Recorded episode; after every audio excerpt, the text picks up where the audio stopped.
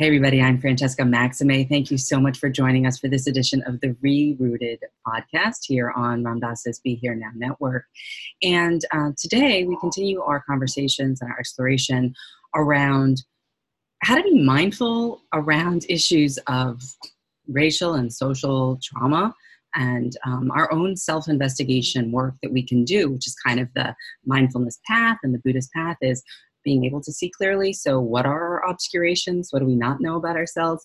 And where are our blind spots in these kinds of spaces, which can be kind of, uh, you know, a little sticky and challenging to work on. And as you can see, um, if you're watching it on video and not listening, I'm joined by David Dean and by Eleanor Hancock. They put together a class that they're going to tell you about that I've taken twice and run an organization called White Awake, whiteawake.org. And I have um, done this class twice as a light skin privileged or white identified person, even though I'm of mixed ethnicity, to kind of understand where that shows up for me and what is interrogating whiteness and what is this concept of whiteness and how do we be mindful about it and how do we marry education with good intention and um, all these kinds of things that they're going to talk to you more about. So welcome, Eleanor and David. Thank you so much for, for joining me here today and our listeners on Rerooted. Thanks for having Great. us. Thank you, Francesca. Mm-hmm.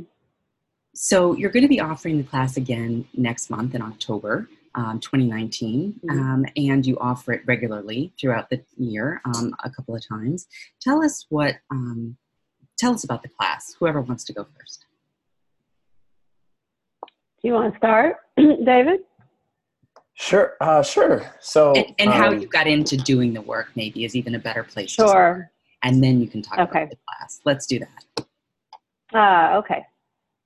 Um, sure. Uh, so, um, well, yeah, El- Eleanor is obviously the director of White Awake and has put in all this work to build up that platform. And I um, connected with Eleanor about three, three and a half years ago. Um, after I had spent a lot of time um, working for um, people of color led organizations for racial justice and indigenous sovereignty um, and realized that even though I was doing positive work and building great relationships um, in, in, those settings that that I had a lot to to unpack in myself and a lot um, more learning that I wanted to do to to understand my role in in creating social change in the world as a white man um, and understand um, uh, a lot of the feelings of shame and um, and and difficulty and, and some of the blocks that I had while while trying to do that work, um, and also had a lot of curiosity too about um, my own history and understanding what were actually the forces um, that set my ancestors on this path of mm. complicity in racial harm, um, and so. Uh, Eleanor and I were, were just in a similar place of, of wanting to investigate in uh, some similar things. Um, and so we uh, came together and just started connecting um, intellectually on a number of things. And as time went on, we developed this online course um, called Roots Deeper Than Whiteness. Um, and uh, one of the things that it's about that that has been really powerful for me, and I'll just say a little more and let Eleanor continue, um, is mm. is actually seeing the connection both today and historically of, of racism or white supremacy mm. and capitalism, um, mm-hmm. and how so often um, in this anti-racist world, particularly among white people, we just look at racism in a vacuum, um, and we a, a, you know a lot of times we get this idea that we this is just all we are. This is all we come from. This is our inherent self. Um, and often we're debilitated with all this shame um, that hinders us from actually engaging productively and also um, help, keeps us from seeing our stake in a lot of this stuff. Um, and but what, what i think eleanor and i have found is that when you look historically um, and you look today and you see the role of ruling class power and the ways in which um, a powerful elite have always um, used racism as this tool to divide and conquer and to pit masses of, of, of white folks, um, particularly working class white folks, against people of color to keep the two from coming together uh, to create a better world for everyone that is both free of white supremacy and corporate domination. Um, and if we look historically, that was the, you know, that socialization is what took away many of our ethnic identities and, and it's what took away many of our ancestors radical politics and when you um, say our just to just make a demarcation you're meaning yeah. folks who are irish or folks who are like my background was italian or folks who are you know like you can't speak italian at home you have to learn english and that kind of assimilation versus accommodation or acculturation yeah yeah exactly and and yeah. one of the things too is um you know what i've realized is that radical politics were also stripped away um, in many of those situations mm-hmm. um, often preventing actually a, a, collective struggle with people of color for a better world. And we found that um, that those understandings can do a lot to to show us our stake and help us build really productive solidarity today. Beautiful. Thank you david. And i'll attest to that in the sense that you learn about how um, that happened with your with your curricula. Eleanor, um, yeah, please uh, continue. Yeah, I'll, sure. So um, for me, thinking about race and identity specifically started in graduate school. Um, in the late 90s, I was in the, at the art department working on a Master of Fine Arts degree in Madison, Wisconsin. And I ended up taking a performance art class with a Chicana professor who really focused on performance art that was taught by folks of color. And I had moved from Abilene, Texas, where I grew up, and it was just a real eye opening experience through this, you know, sometimes very conceptual or, or kind of radical genre of performance art. It was this pers- it was this window into the experiences of folks of color in the United States that I hadn't had before. And as I spent more time in that class, I ended up taking it several times. I began to want to understand how my identity had been shaped. And so at the time, I, you know, I went to the library and this book called um, White Women Race Matters. It's by a sociologist. Um, I'm not going to say her name off the top of my head, so I won't mess it up.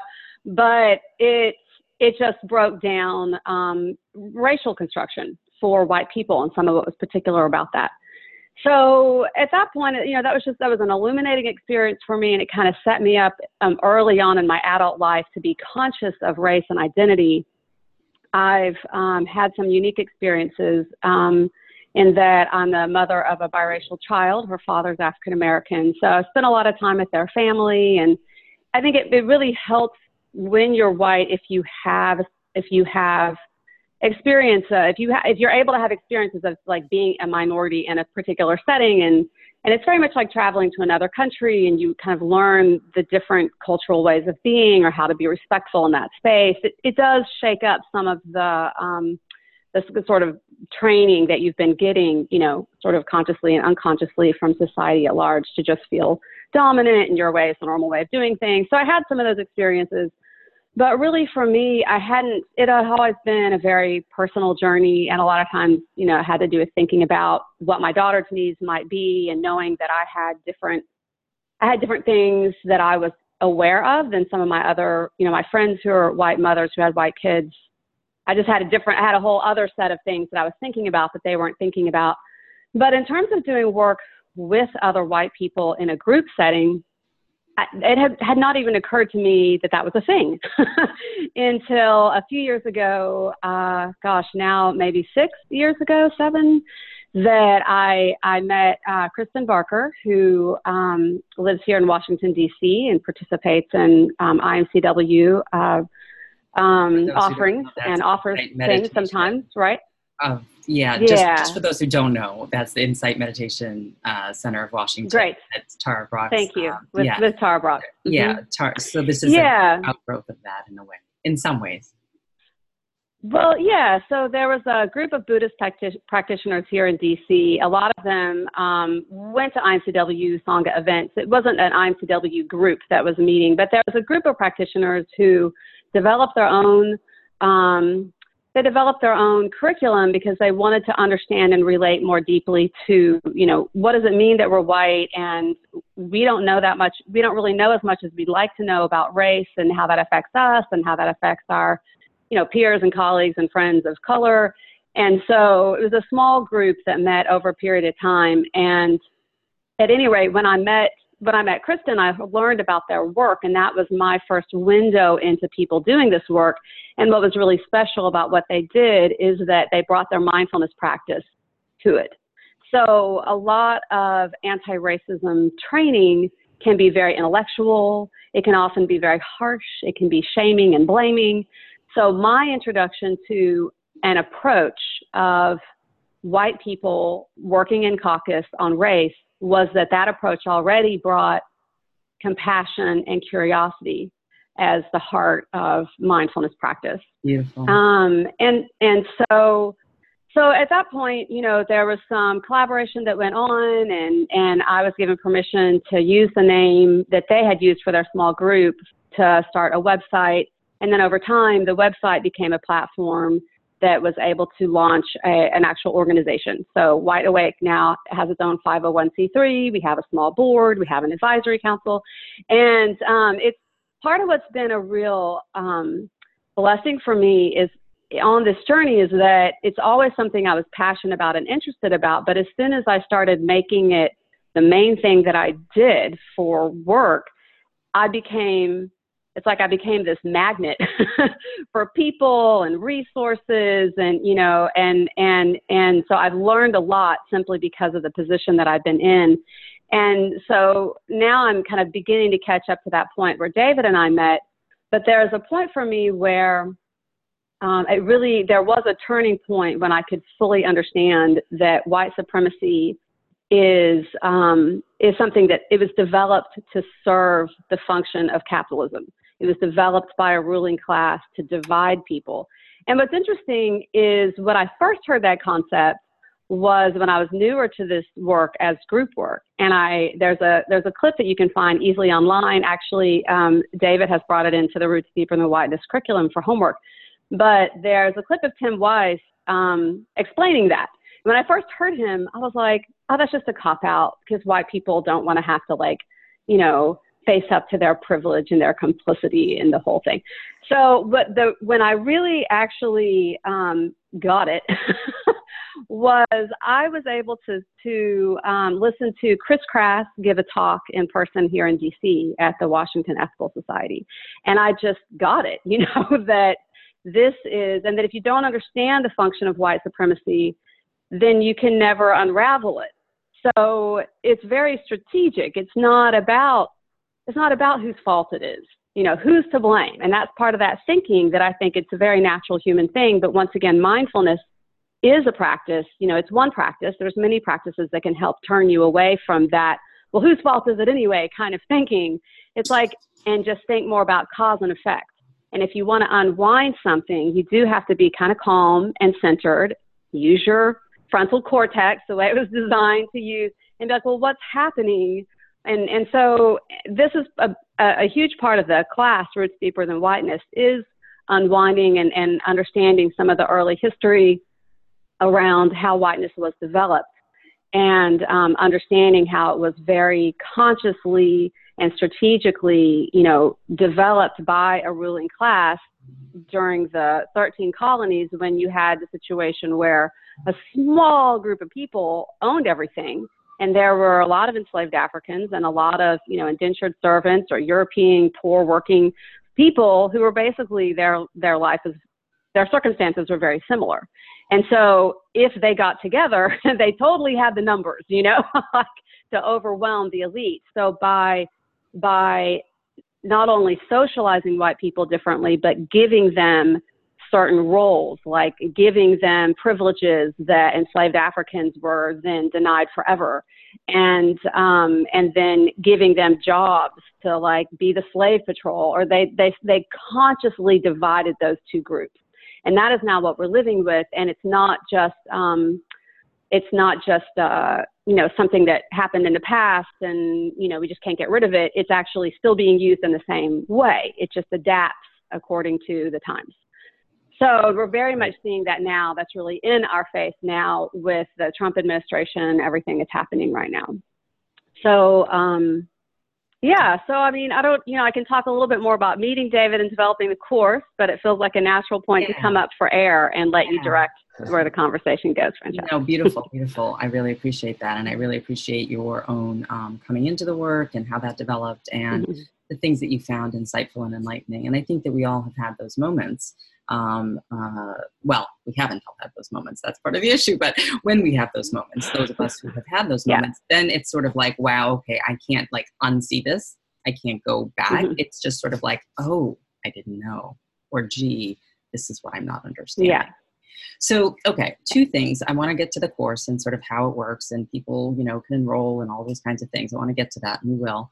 But I want to go back first to kind of talking about when we talk about race or racism, or we talk about stuff. I mean, you you very clearly laid out the the argument that white privilege or mm-hmm. white supremacy or white body supremacy or white skin privilege or light skin privilege or whatever demarcation along divisions around there being a dominant um, more appropriate, more, you know, uh, uh, you know, this is the exalted uh, race or, or skin color or, or whatever, right? like that, that yeah. narrative, that that narrative, however, you know, that that came out out of um, that false narrative, right? That fake news narrative, that that came out of um, a really strategic economic place, right? And that that was also, of course, the driving forces of, of slavery and everything, and that uh, enslaved people and also, as we know, indigenous um, genocide and yeah. all the other factors that came into play, um, and other ethnic groups that were marginalized along the way. Okay, so it's economic. We get that. We know that if we're taking your argument there. But what is lost? What I'm curious about is what do white people um, not mm-hmm. know? And David was talking about this, and maybe we can unpack that a little more from his side what is lost from all the folks who did come over, who mm. kind of worked hard, who were given the land when people of color weren't, when they were starting to come together around being poor people together and trying to, like, you know, speak their truth to the folks in power. When we had to assimilate and go into the quote unquote melting pot and wear the same kind of mm. clothes and not eat our smelly foods and not wear our colorful, ruffly clothing and not speak in the dialect. And how does that influence perhaps the neuroses of Americans who are light skin privileged today, perhaps the feeling of separation that can be pervasive there and not connection and community. Mindfulness communities we know as Sangha is so critical to healing and well-being and also more of the more natural way of kind of who we are. Because this is a construct. Race is a reality. Racism is a reality, but race itself is, as you said, a construct. Yeah. So, yeah. David, you want to go there? I have like, okay. Yeah, I have like just something that's on the tip of my tongue that I don't think will be real long. And David, I know you can speak to this really well. I mean, you know, we, we both can speak yeah, to this, but if yeah, you don't yeah. mind, maybe I'll just take go, it a little right short ahead. turn. Go right ahead. Even though I was just talking. Um, no worries. I just, there was something that, there was something that you said that triggered a, a particular chain of thought, Francesca, that white folks were given the land. I think that one thing that's been actually part of when I met David, um, there was a lot of research that he had already done. And like he suggested my reading indigenous people, the indigenous people's history of the United States of America there was a lot of filling in the filling in some of the gaps for me and bringing in the puzzle pieces that were missing that that was really a beautiful thing about meeting david and like being able to share in the research he had already done and talk about these things. But you know i think that part of the confusion that white people have when we start to address race is that we still believe that we're all one group and that we we have been taught to identify with the ruling class as though we're part of it and then when we try to break it down, we still seem to think that that's what's going on. So like I would I would say that white people weren't I mean white people have more property ownership, it's true. But white people weren't really given land. Like like I mean it's mixed bag because yes, they were, but but they were predominantly used as a force to go out there and do the killing and claim the land and homestead it. And for the most part, they lost that land and had to keep moving. And so there's part of the experience that white people had is of being used. And I think some of the psychology, and we don't even know we've been used. And we're, and, you know, now we're in another wave of economic, you know, turning where the rich are so much richer. And we can really see how everyone is struggling. Although, you know, people, there's the, the wealth gap and, and obviously, you know, white folks overall have more wealth and have more security, but no one really has the security that they need in this, you know, um, really divided state economically that we're in. Um, so I, you know, anyway, that thought was just right on it. Hopefully that made some sense. But I'm going to pass it over to David, and then I can take another turn if y'all like. Yeah. yeah. No, I appreciate that, and and yeah, I guess yeah. I was referring to more like when there were opportunities to give some land to folks that yeah. were African American or I didn't mean that as a correction. It was more like, oh, that just like you that know, put me somewhere. This is like a point that felt important to it highlight, is. and it just made me think of that. And it's a big point yeah. of the course to talk about um, that mm-hmm. it's offered in the curriculum also. So yeah, you know, I, am glad that you made it. And so yeah, David, yeah. Um, continue with like, what do we give up? What's been given up? Yeah, and um, I mean, a lot has been given up. Distinct um, you know like white people are not just one group historically right and we all have like our distinct ethnic identities distinct histories distinct histories of struggle um, against domination even earlier in europe um, and i mm-hmm. think um, what happens is so many of us have been socialized um, even for the masses of southern and eastern european immigrants right in the early 1900s and late 1800s. We talk about in the course how so many of them were put through mandatory Americanization programs where they were essentially taught that that their culture was inferior and pushed to identify with this sanitized, um, largely false, romanticized history of the white American elite. Um, and I think so many of us, whether we are conscious of it or not, have have been pushed to identify with that um, with this romanticized false narrative. And so the neuroses you were talking about to me begins to arise when number one when when when we just start when we start looking at racism right and when those truths are are put in front of us um, of the reality of white supremacy and colonialism throughout this country's history sometimes um, when when we've completely forgotten our own stories originally and then this is our only way of identifying this false mm-hmm. narrative then when that false narrative is, mm. is delegitimized we're often just like stuck in in disintegration um, right in this fight flight or freeze space. Um, and to me that you know that's why so many people when faced with this stuff turn to one of those fight flight or freeze responses. They run away and segregate themselves mm-hmm. from it or they you know turn defensive and actually sometimes even move to the point of resisting movements for racial justice. Or like so many people sort of who are on the white anti-racist left just turn inward and sort of like mm, mm. feel stuck in shame and even project their shame on all these other white people and try to be the best white person right?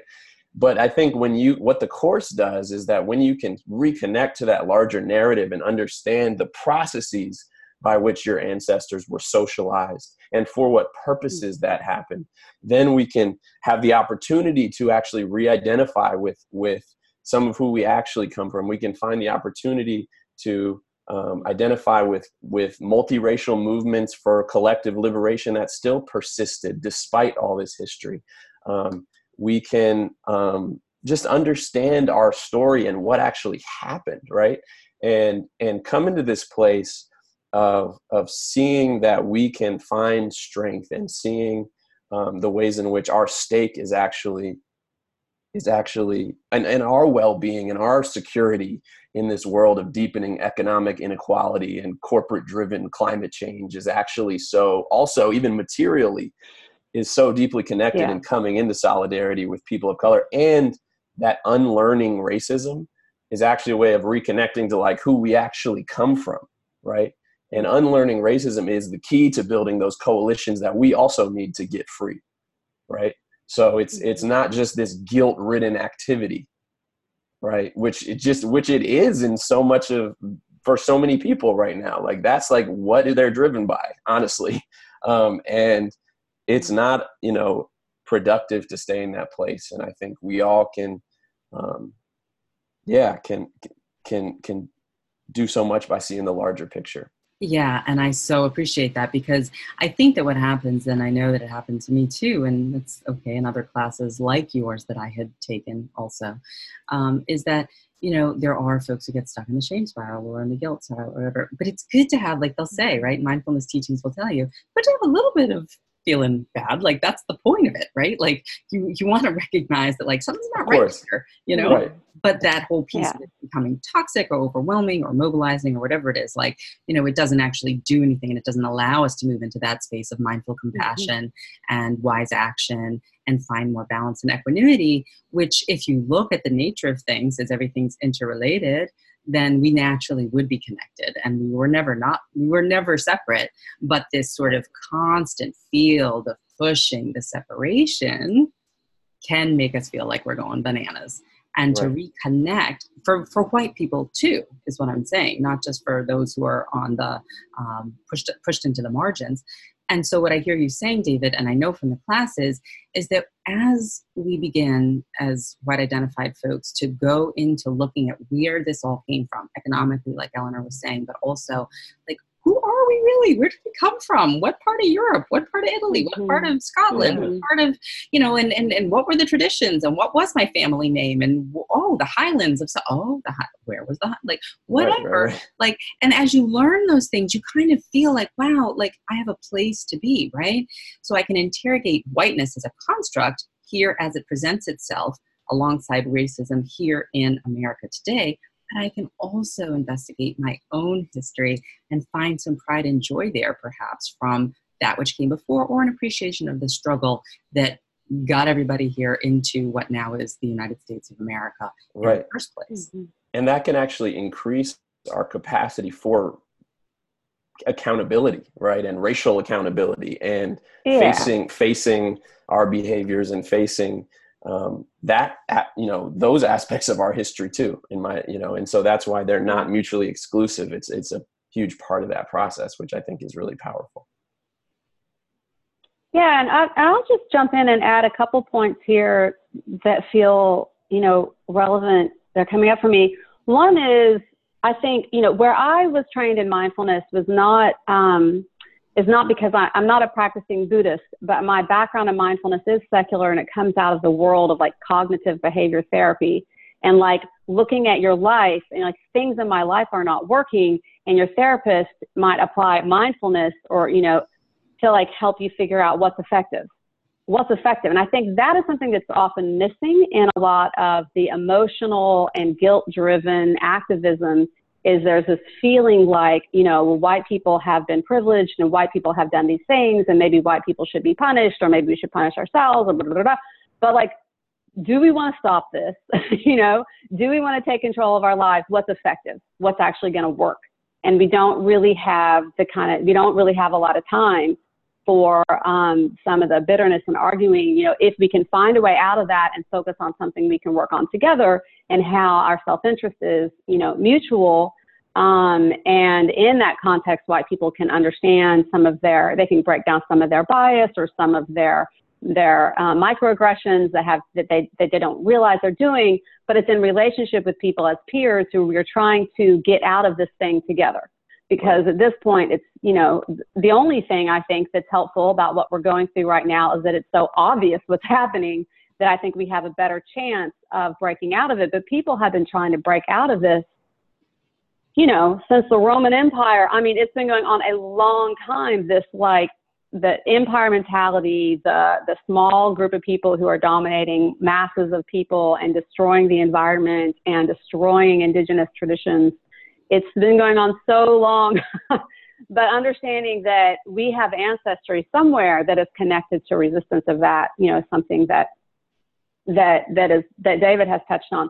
The other point that I wanted to kind of bring out is that part of what changes is not just I think it, I think that you know White Awake offers a whole ancestral recovery course as well that goes in even deeper to like well who who are your people and where are they from and how can we put that into historical context? But i think there's another part of it that you know some people are less attracted to that than others and i don't feel like we i think it's important to know that story just to know something about where your, your people come from. But i don't think you have to understand their traditions and try to replicate that stuff.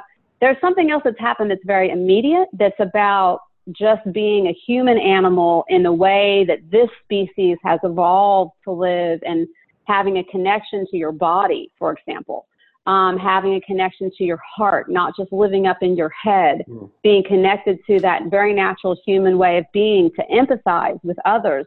All of these things, you know, you taught you you're interested in like trauma and and mindfulness and how we can understand the effects of being socialized into white dominance.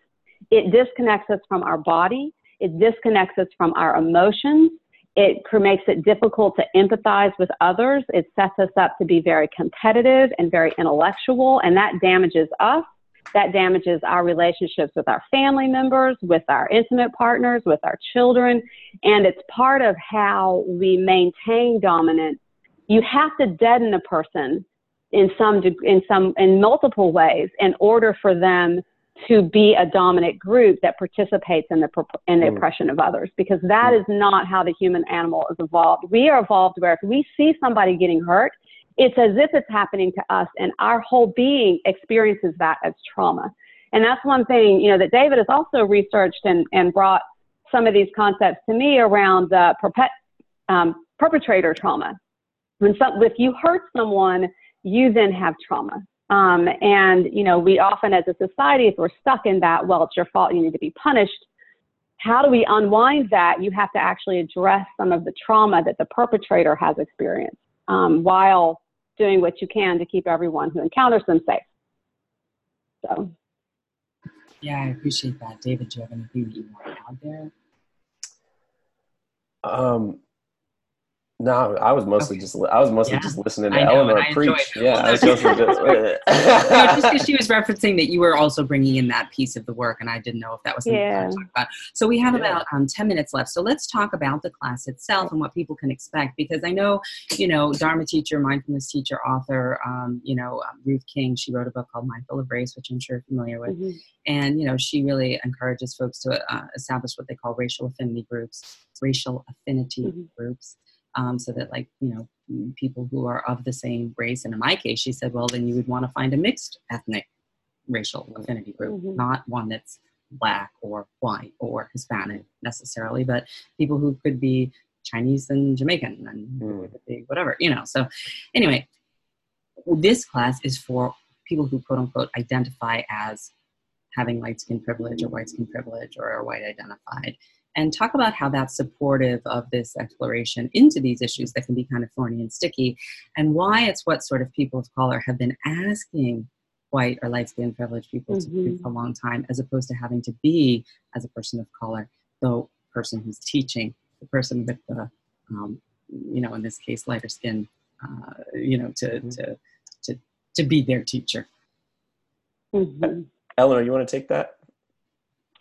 Um, Sure. Um, hold on one minute. Um,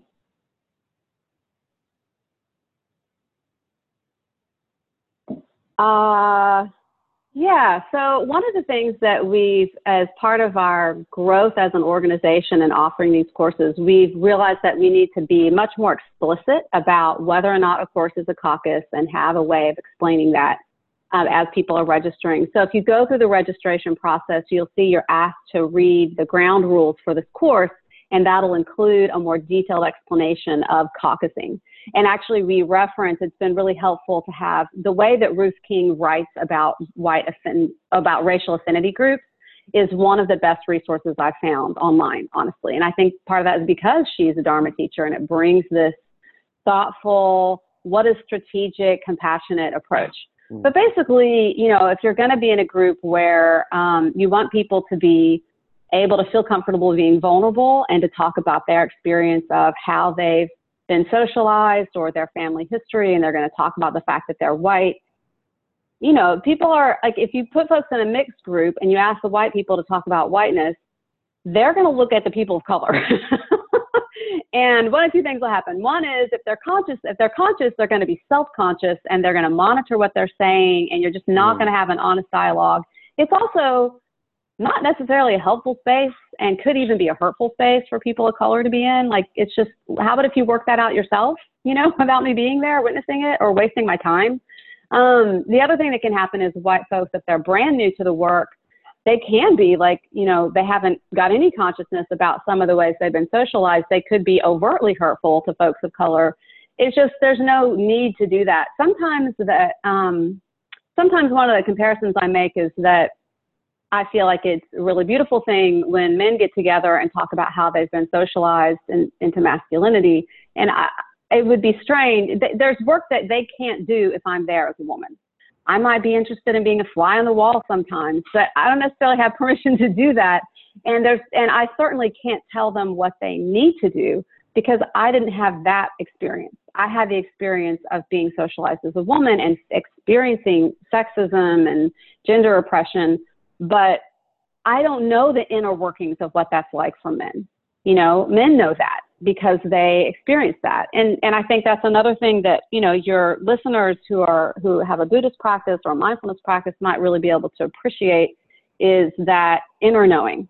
You know, there's there's this there's like you can't have somebody from the outside tell you this is what it was like for you if they don't know that. We, there has to be a chance to get in touch with our, our inner wisdom around these things. And so, you know, that's part of that's I think that's part of caucusing actually. That's great. David, do you want to elaborate on what I shared? Yeah, yeah, yeah. Um, and share uh, additional stuff too. Um, yeah. So, I mean, I, I also think that, um, caucusing, you know, caucusing is one method, um, that we use in this way. Um, and there's also, you know, a lot of value at, you know, at times in, in multiracial dialogue about race um, and there mm-hmm. can be you know if it's held right and there and there's definitely value and almost this is this is not some supposed to be some isolated thing but it's supposed to support people in engagement in multiracial activism um, and uh, i think when you have you know cross-racial leadership and a, that represents their their constituencies and everyone's coming together and we actually can can wake people up to the ways in which they're connected and and even you know and take um, and and and create space for white folks too to take wisdom from people of color about the ways in which um, they have unique and extreme suffering and we can we can show up for that um, is really important too you know um, and but but yeah i just want to reiterate that this is all for the purpose of greater capacity for building multiracial solidarity because that's what we all need to um, to to create the world that that that we all need. Yeah beautiful. Yeah. I love that. And and i think that you know, again, going back to the economic piece, whether um, it's racial solidarity, solidarity around, you know, uh, sexual orientation, gender, whatever it is that is quote unquote uh, being marginalized or pushed aside, right? We could extend right. that. But this particular course, this organization, White Awake, mm-hmm. is focused on the racial piece. So just to, to, to note that.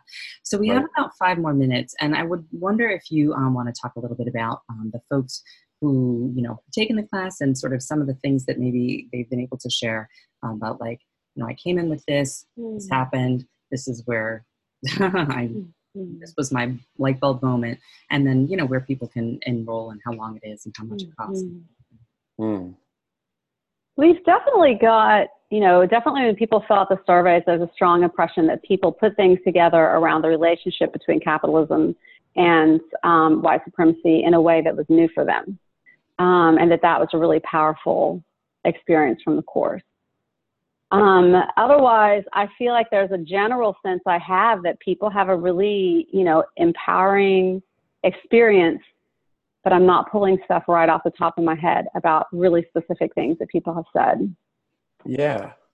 Um, I mean, one thing that I think, and Eleanor, I think you'll agree with this too, is is is part of what I was talking about earlier about, and and what I think this is this learning and stuff has done for me too and us, um, is getting out of that fight, flight, or freeze space, which for many yeah. of the participants of this course, um, and mm-hmm. you know, people who who would take stuff like this is almost that freeze and stuck in shame and literally i mean i just led a small in-person thing out here in the bay area where i am and people after it was over um, wrote uh, things on on big pieces of paper uh, just answering questions about kind of like what uh, different different types of things they learned and one one prompt uh, was I used to think blank, but now I think blank. Mm-hmm. And mm-hmm. people literally were talking about like they used to think that like they were like inherently evil,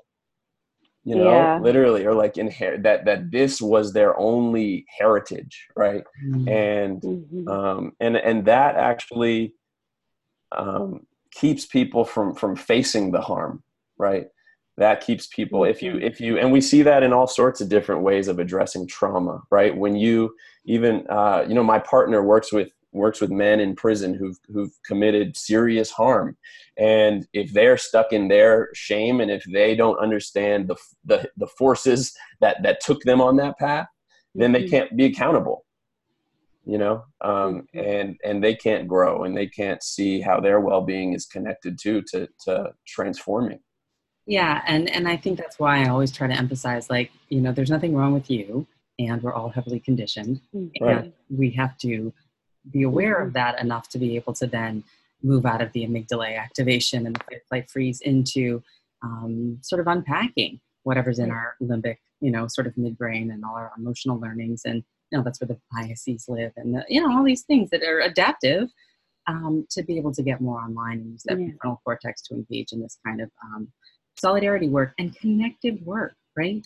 This is like if we're feeling lonely and separated this is the antidote. It's like this is good for you. It's vulnerable and it's difficult yeah. it's challenging but you're doing it in a safe community or as a safe a community as can be created and you're going to be mm-hmm. able to move through it like have faith in that. And that is a leap of faith in a way um, but it mm-hmm. maybe feels a little better than being stuck in that shame you know it's really yeah.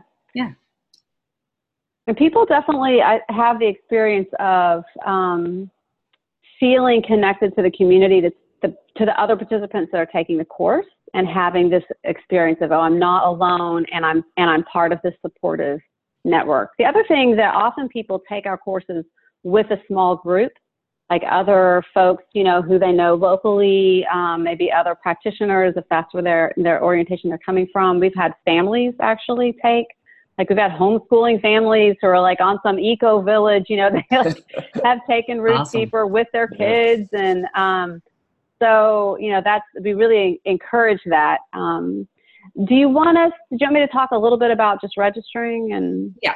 accessing the course? Yeah. Is it time for that? Um, yeah, we always, we, when we have a registration for a course that's open, we always have that information on the home page of our site. So you can find it in other places and on Facebook. If you follow us on Facebook, we post it there. But you can just go to whiteawake.org and right on the homepage, you can click on a link and you can read all the information and then you can click through and register. Um, one of the ways that we work is that we don't limit the number of people that take a course. So we might have a lot of people taking an online course together. But when you're inside a live session, we use breakout rooms and we have like some guided group discussion so that it's interactive and so that you're able to have some small group discussion. Um, doing it that way allows us to be in a position where we can just accept anything that a person can pay. So money should never be a barrier to taking our courses. If you want to register and can't pay anything, that's fine. We give, uh, when you go to the registration page, we give like a, a basically a sliding scale registration fee, uh, just expecting people will pay what's comfortable for them on that fee. And then if they need to pay something different, you know, they can. And then if they want to give more, they can make a donation to the organization as well. Yeah, beautiful. Such a really um, broad invitation and um, really um, beautiful work that you've done. And really, um, the, the class is starting next month, October what? 6th. Sixth. And how long is it? And it's on Sundays for a couple hours, or how, how are you doing at this time? Yeah, it's over. Yeah, it's. Go ahead.